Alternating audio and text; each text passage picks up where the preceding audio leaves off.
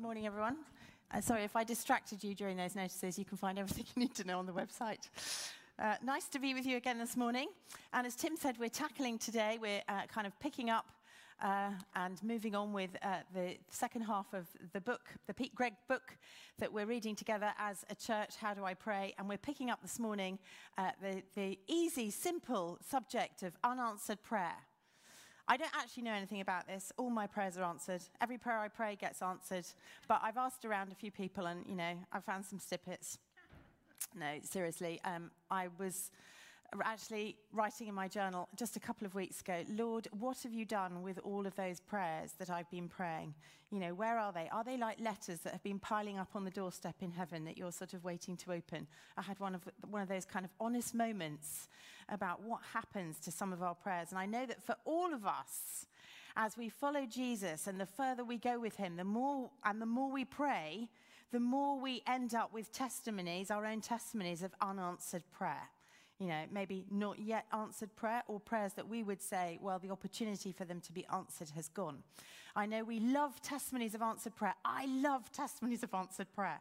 It's one of my favorite things to hear how God has been moving and what he's been doing in response to the things that we've prayed and cried out for.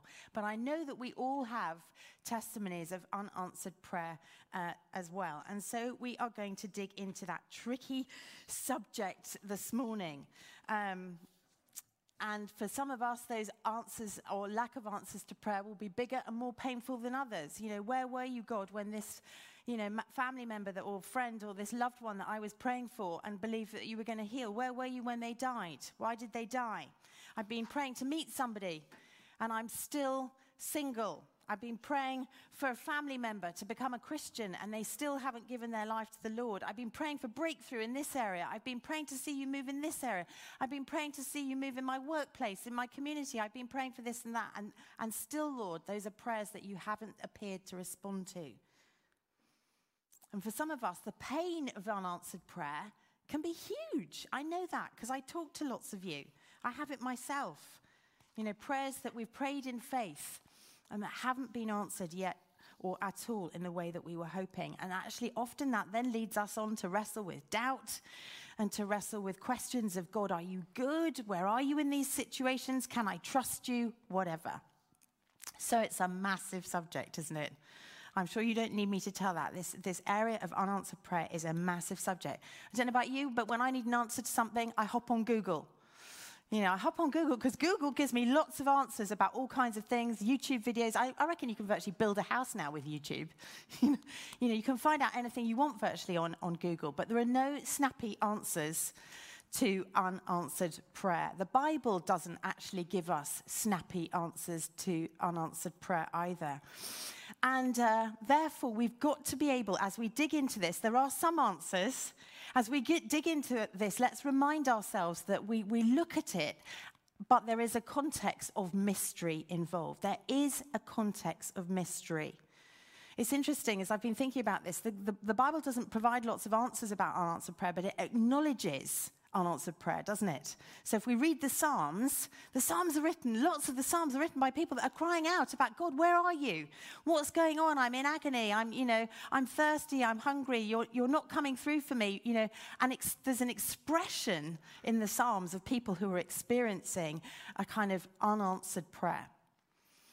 And uh, the Bible talks a lot about suffering, doesn't it? And pain, and how we can find God in the midst of really difficult, painful circumstances. Well, if all of our prayers were answered, then we wouldn't have any pain, would we?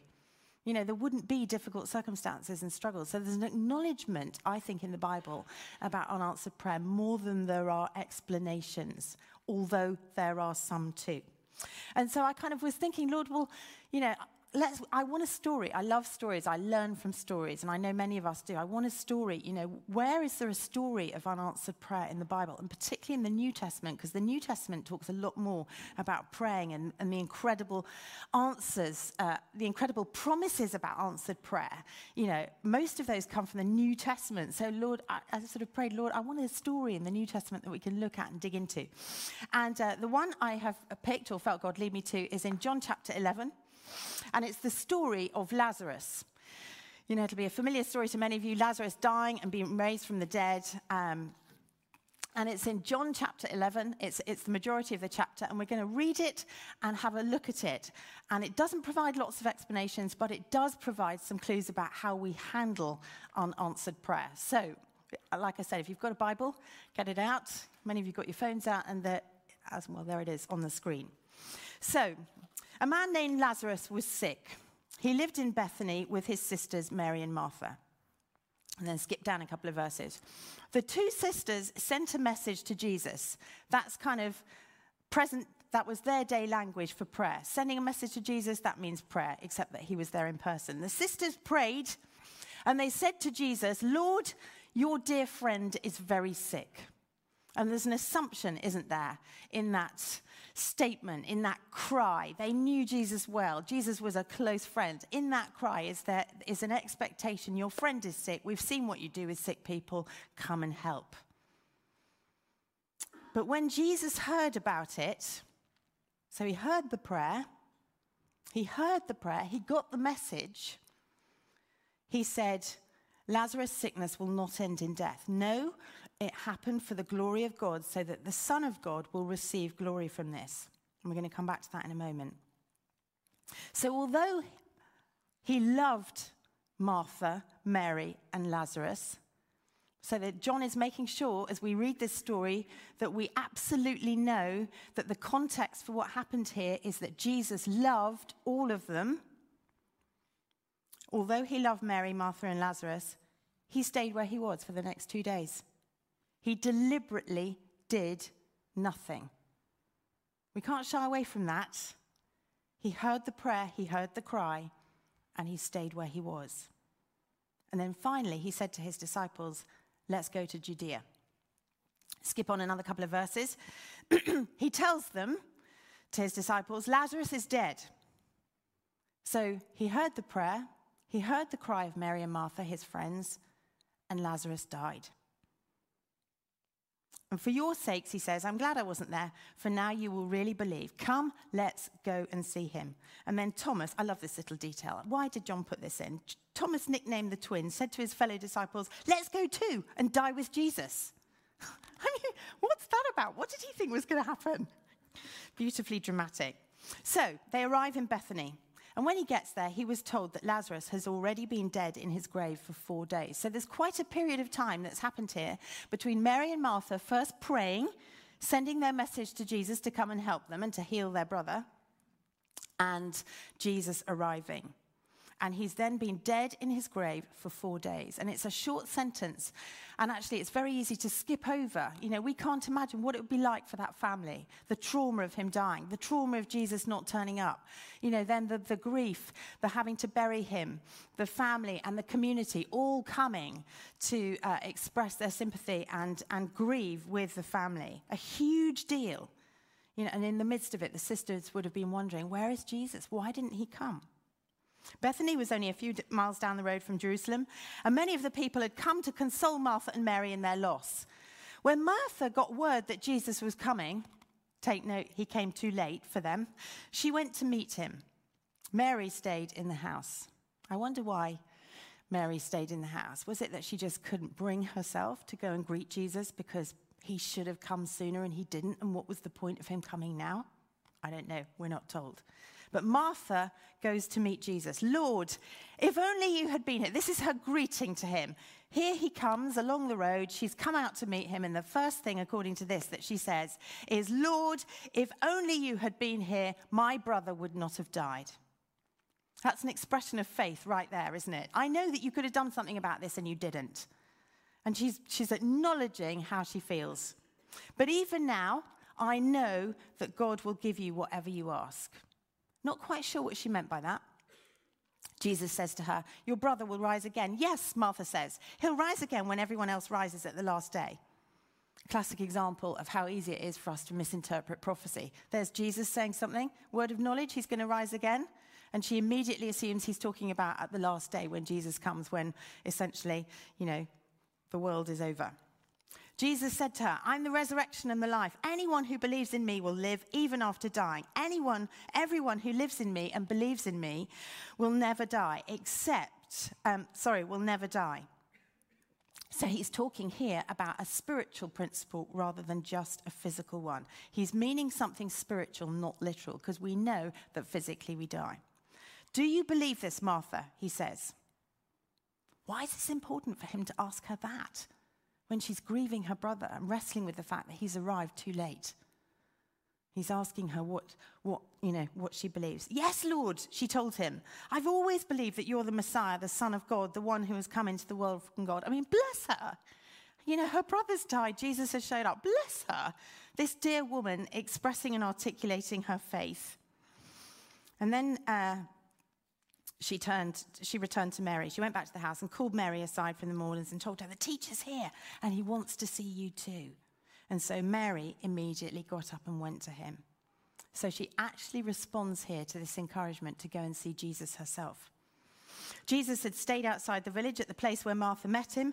When the people who were at the house consoling Mary saw her leave so hastily, they assumed that she was going to Lazarus' grave to weep. So they followed her there. And when Mary arrived and saw Jesus, she fell at his feet. And guess what she says? Same thing. Lord, if you'd been here, my brother would not have died. In other words, you could have done something here and you didn't. And when Jesus saw her weeping and saw the other people wailing at her, a deep anger welled up within him and he was deeply troubled. What do we think he was angry about? Was he angry at their lack of faith? Was he angry at the fact that they were all crying and he was about to raise Lazarus from the dead? Of course he wasn't. Of course he wasn't. Jesus is never angry at our lack of faith, he has compassion on us. I think that anger there was witnessing this scene of grief and turmoil and trouble caused by death that was never the Father's plan. Death was never part of God's plan. It was never part of the original intention for creation, for mankind, for us. And I think in that moment, what rose up in Jesus was this anger, this righteous anger about what happens to us in, you know, as we live in the world and experience the pain and the trouble and the suffering and what it costs us because of sin being here. It's an anger that is the other side of compassion. Where have you put him? He asked them. They said to him, Come and see. And then what does Jesus do? He weeps. He weeps. He weeps at their pain and with them in their pain. And we need to remember this when we wrestle with the notion of unanswered prayer and look for some of the answers that actually are there. He doesn't look at us and go, Come on, pull yourselves together, have faith, whatever. He weeps when we're in pain. The people who were standing by nearby said, See how much he loved him. Some said, This man healed a blind man. Couldn't he have kept Lazarus from, di- from dying? Answer, Yes. Jesus was still angry as he arrived at the tomb.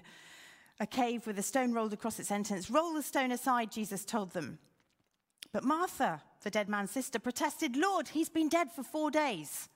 So she knows that God can do anything that he's going to ask, but she's protesting about the, sto- the, the, uh, the tomb being opened. Interesting. Jesus responded, Didn't I tell you that you'd see God's glory if you believe? So they rolled the stone aside. He looked up to heaven and said, Father, thank you for hearing me. You always hear me, but I said it out loud for the sake of all these people standing here so that they will believe that you sent me. And then he shouted, Lazarus, come out. And the dead man came out, his hands and feet bound in grave clothes, his face wrapped in a headcloth. And Jesus said to them, Unwrap, unwrap him and let him go. I, I, don't know about you, but I find this story quite challenging. There's some ingredients of it that, you know, I don't, I don't kind of like or I don't understand about the way that Jesus kind of did things, why he let them go through what he did he let them go through.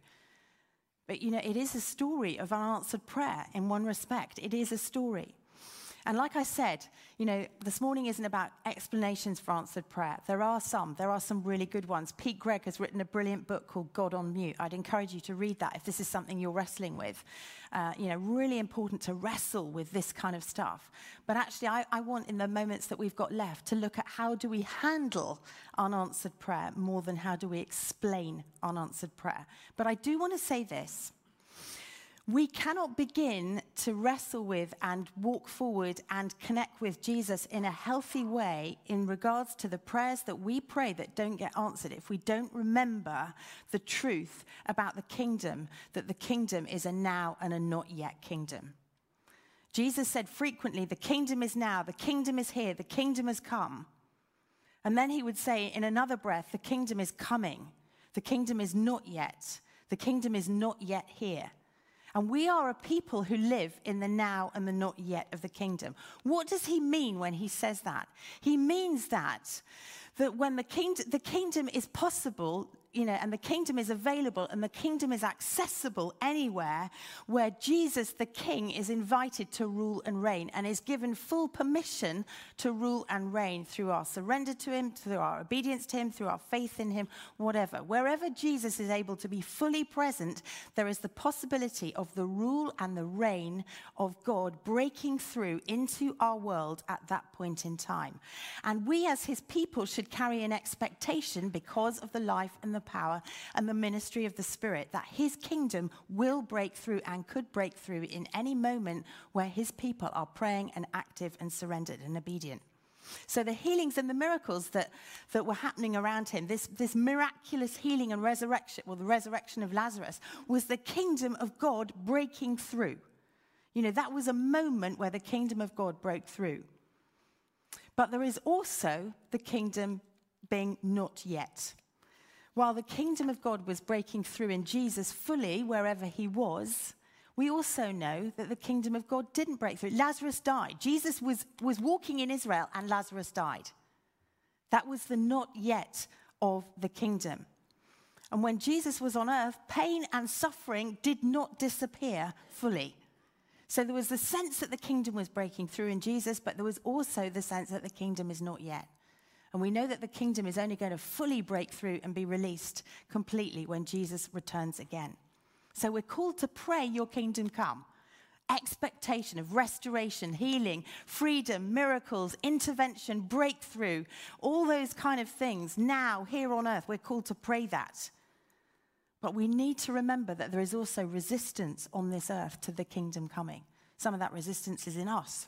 Some of it's in the world around us. Some of it's through, in the powers and principalities that Ephesians talks about that are opposed to that kingdom coming. And we live in the now and the not yet of the kingdom.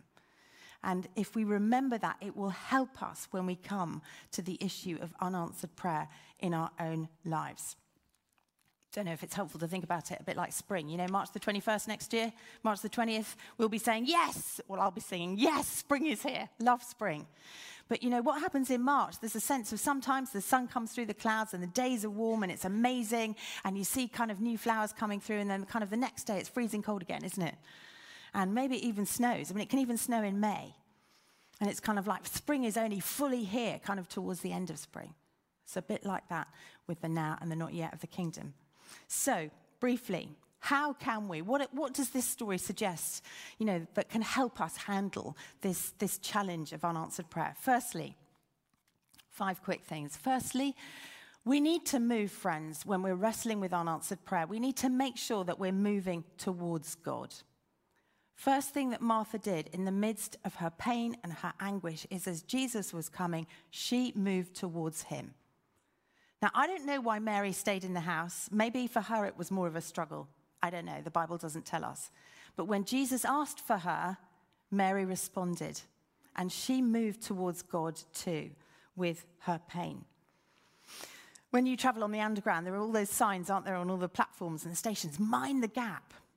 Well, you know, I think there's a huge gap that can open up for us when we, when we hold God's promises in one hand and our experiences when they're painful because they, they don't match up with God's promises, that gap can open up for us, which is dangerous. And in that gap can grow things like discouragement and disappointment and doubt and fear and anger and resentment, all those kind of things. And they're not wrong necessarily if we deal with them in the right way, but they have the potential to pull us away from God. I know that's true in my own life. I know I can withdraw from Him instead of move towards Him when I get stuck uh, with the pain of what's going on, the unanswered prayer. Jesus can handle all of it. He can handle our anger. He can handle, handle our disappointment. He can handle our doubt. He can handle our unbelief. He can handle it all if we move towards Him. That's the step we need to remember to take always when we are wrestling with unanswered prayer. That's what Mary and Martha did. Secondly, we need to make sure that we avoid assumptions. I've said this here before. We have this little phrase in our family assumptions are dangerous. And assumptions are basically conclusions. They're not questions, they're conclusions about what's going on, about why this has happened or why this hasn't happened or what God is like or whatever. I heard of someone the other day whose hero of a grandfather died when he was five years old. And some, and some well meaning person said to this little chap, Oh, God wanted, God took him because he wanted another flower in heaven. And so this little chap grew up into a man, and for 25 years he believed that God hated him because of what that person had said. What would God be like if he took his grandfather because he wanted another flower in heaven? And he lived under this assumption that, you know, that's what God was like.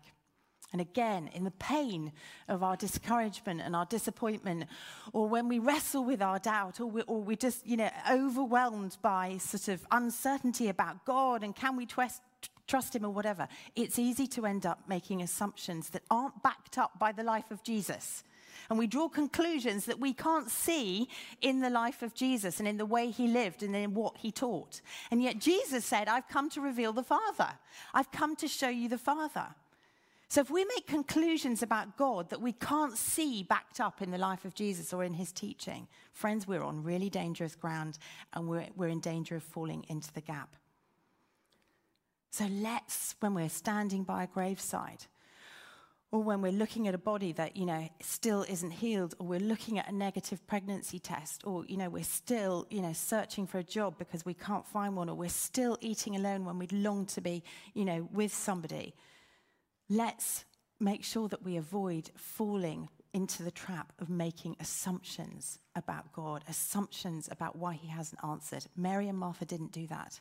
They didn't come out and say, you didn't care, that's why you healed him. They didn't offer any conclusions. They moved towards him without assumptions. Thirdly, let's not make assumptions, but let's ask questions. I know I can't pull this directly from the passage, but there's another passage, isn't there, in, Mark, in Matthew 17, where the disciples don't see a miracle that they've been praying for. And what do they do? They go to Jesus and they say, Why couldn't we deal with this man? Why couldn't we get breakthrough? I think we're meant to ask questions. We're learners, aren't we?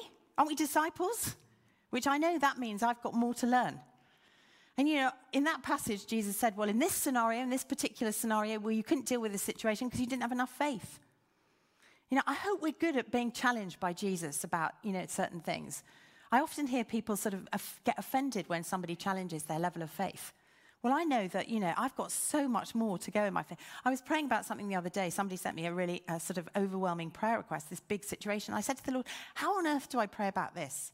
And He brought that passage to mind about, you know, if you say to this mountain, be cast into the sea, and do not doubt in your heart, but believe what you say, it will be done for you. And immediately it was like, Well, Lord, I have got doubt in my heart.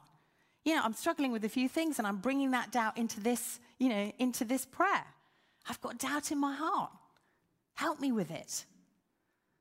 I think we need to wrestle with some of the questions we've got. You know, again, I know some of you are doing that. We need to ask questions of God like the disciples did. Teach us, show us, and sometimes we get answers and sometimes we don't. We can read some great books, like Pete Greig's books, you know, Mr. Expert on Prayer. We can talk to other people. There are some answers out there. The Bible does have some things to say about unanswered prayer. So let's ask questions rather than making assumptions. Because do you know what? Those promises, those challenging promises of Jesus about his desire to answer prayer, he's raised the bar up here. You know, whatever you ask for, you know, you will be given. I think that's a standard to draw us into, further into, deeper into relationship with him so that we, you know, we learn. Because we, we're holding on to this rather than just dismissing it and going, okay, well, you say this, this isn't happening. Teach me, show me, you know, I want to learn. Okay, fourthly, and uh, I, th- I think this is kind of the most challenging bit of the passage for me, really. We need to remember that God's purposes are bigger than our pain. God's purposes go beyond our pain, they don't prevent it. You know, verse 4 Jesus was there. He chose not to go to Bethany. He chose not to go to Bethany because for, for whatever reason, he knew that the Father would be glorified in a greater way if there was a delay in his arriving there. And so he allowed, for whatever reason, these people that the passage makes sure we know he loved. He loved Mary and Martha and Lazarus. He doesn't want us in any doubt about that. But he allowed them to go through that pain. And friends, we need, you know, we need to, we need to embrace the whole of, of God, the whole of what Jesus is like. And he hasn't promised us to deliver us from pain every moment that we experience pain. He promises to meet us in it. He promises to come to us in it, and he promises to use it for our good and for his glory and for his purposes. It's never wasted, but he never promises that we won't experience pain and that he won't allow us to go through pain. He didn't cause this suffering, he didn't cause Lazarus to get ill, but he did choose to use it, the now and the not yet of the kingdom. But ultimately, God was glorified through it. Is that the God we believe in? Or have we got some faulty thinking about him? And then lastly, we need to choose trust over understanding. In the end, we can wrestle, we can ask questions, we can learn and we can grow in our faith, which is always what Jesus is after learning to trust in deeper and more profound and more resilient ways that He is good, even when we don't have answers. There comes a point where we get a choice. When I can't understand, will I choose trust? Because in the end, trust isn't about understanding, is it? It's about putting, choosing to put our faith in, in someone when we don't understand what they're doing because we believe that He is love. So we end up with a choice at certain points in time. Will we choose trust over understanding? Or is my, uh, yeah, and it, or is my trust conditional on what I can rationalize? Am I more concerned about obedience ultimately or explanations? Am I more concerned about surrendering to his purposes? Or is he really, am I following Jesus so that he can serve mine? Will I let the cross define who he is and how much he loves me? Or is it my circumstances that are going to define that for me? What does it say in 1 John 3? This is how we know what love is. This is how we know. Not, it doesn't say because he answers every prayer of ours.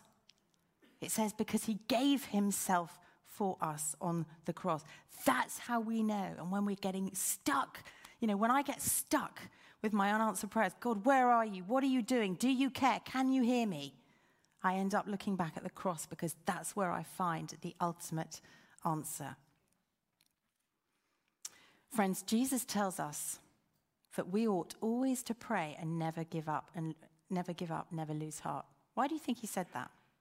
Because he knew that we would lose heart. We have the potential to lose heart through unanswered prayer.